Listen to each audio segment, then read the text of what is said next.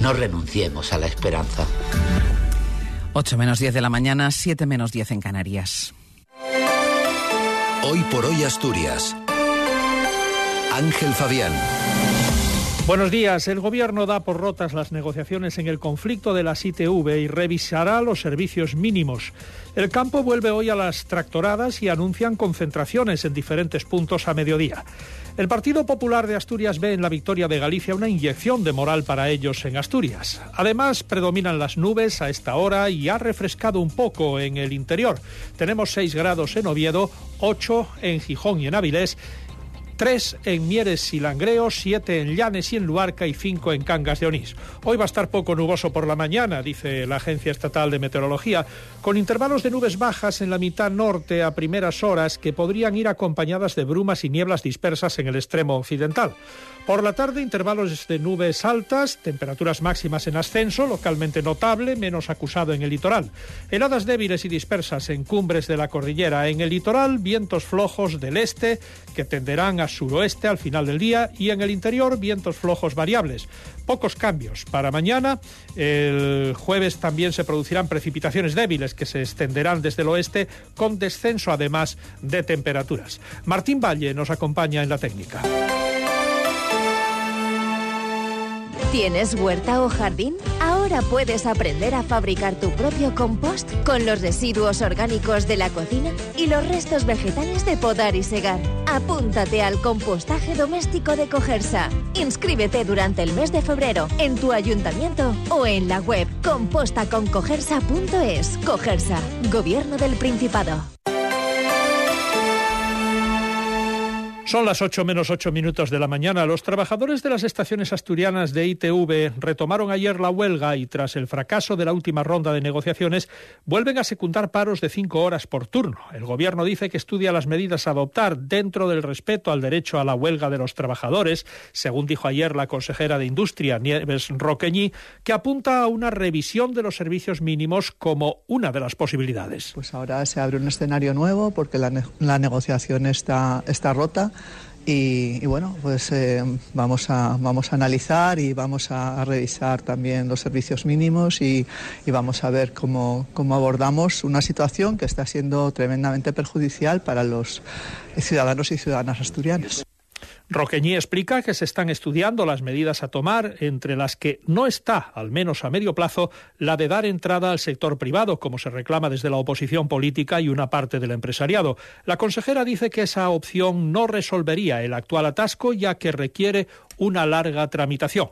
La de la entrada de las empresas privadas es la opción que defiende el Partido Popular, según reitera el diputado Rafael Alonso. Que la consejera no tergiverse nuestras palabras y reconozca que detener el modelo mixto de convivencia entre Ibasa y el sector privado que nosotros proponemos, los asturianos no tendríamos los actuales problemas ni tendríamos que trasladarnos a otras comunidades autónomas a pasar la ITV.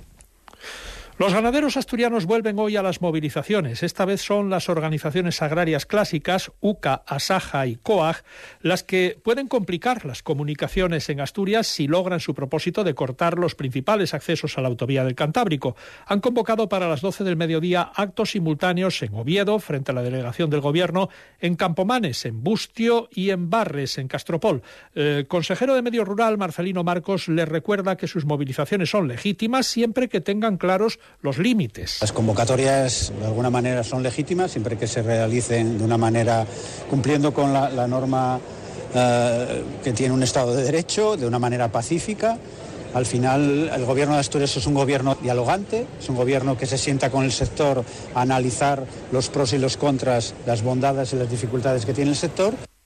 El consejero sí reconoce lo justo de sus reivindicaciones. No puede ser que todo lo que son trámites sean mucho más complejos para los productores. Es decir, la burocracia, que es, es un reto para las administraciones eh, en mayor o menor medida, tiene que ser un objetivo sin que eso suponga disminuir el rigor, la transparencia, pero se tiene que, se tiene que analizar y valorar de una manera que no sea un impedimento La victoria por mayoría absoluta del Partido Popular de Alfonso Rueda en Galicia es vista por el Partido Popular asturiano como una inyección de moral para ellos. Ven un estímulo para convertir a Álvaro Queipo, el líder de los populares asturianos, en una alternativa en Asturias. Escuchen al propio Queipo. Asturias, con esto que ha ocurrido ayer, garantiza tener un aliado leal y fiable en los intereses que compartimos con Galicia. Y por tanto, una gran alegría y además por Alfonso porque es un gran paisano, de una enorme sensatez, tranquilidad, serenidad, representa el centrismo, el galleguismo entregado con su tierra y yo creo que todos esos valores son lo que desde el Partido Popular de Asturias tenemos que tomar como referente para seguir caminando aquí en Asturias y conseguir que en tres años se produzca el cambio de gobierno el Gobierno de Asturias impulsa la mejora de la regulación de los pisos turísticos con la publicación en consulta pública de la reforma de la Ley de Turismo, con la que el Gobierno asturiano busca, entre otros objetivos, regular la inspección y el régimen sancionador, con especial atención a la actividad clandestina, la oferta ilegal y el intrusismo profesional. Este trámite tiene por objeto recabar la opinión de la ciudadanía, las organizaciones y asociaciones antes de la elaboración de un proyecto normativo. Las aportaciones se pueden realizar hasta el 26 de de febrero a través del correo electrónico participa@asturias.org. La ley de turismo afronta ahora su cuarta reforma con el fin de dar respuesta a una necesidad prioritaria y regular determinados aspectos por su incidencia en los ámbitos social y ambiental que requieren de una protección del entorno urbano y del derecho a la vivienda.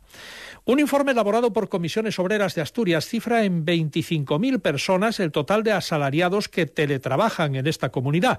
Esa cifra representa un 7,7% de la población asalariada total, bastante por debajo del 11,6% nacional.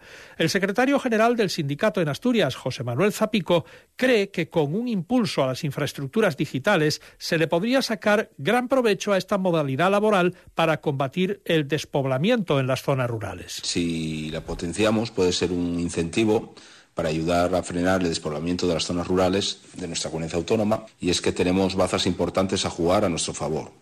Desde la climatología amable que actualmente tenemos a una atención médica de calidad, enseñanza con alto nivel, seguridad, una naturaleza y un paisaje único. Es decir, somos una comunidad atractiva para teletrabajar la unidad de reproducción asistida de LUCA, órgano de referencia para abordar los problemas de fertilidad en Asturias, ha duplicado el número de ciclos de fecundidad in vitro que realiza anualmente al pasar de 163 de 2022 a los 334 de 2023. Están escuchando hoy por hoy las noticias de Asturias en la SER. Faltan dos minutos para las 8 de la mañana.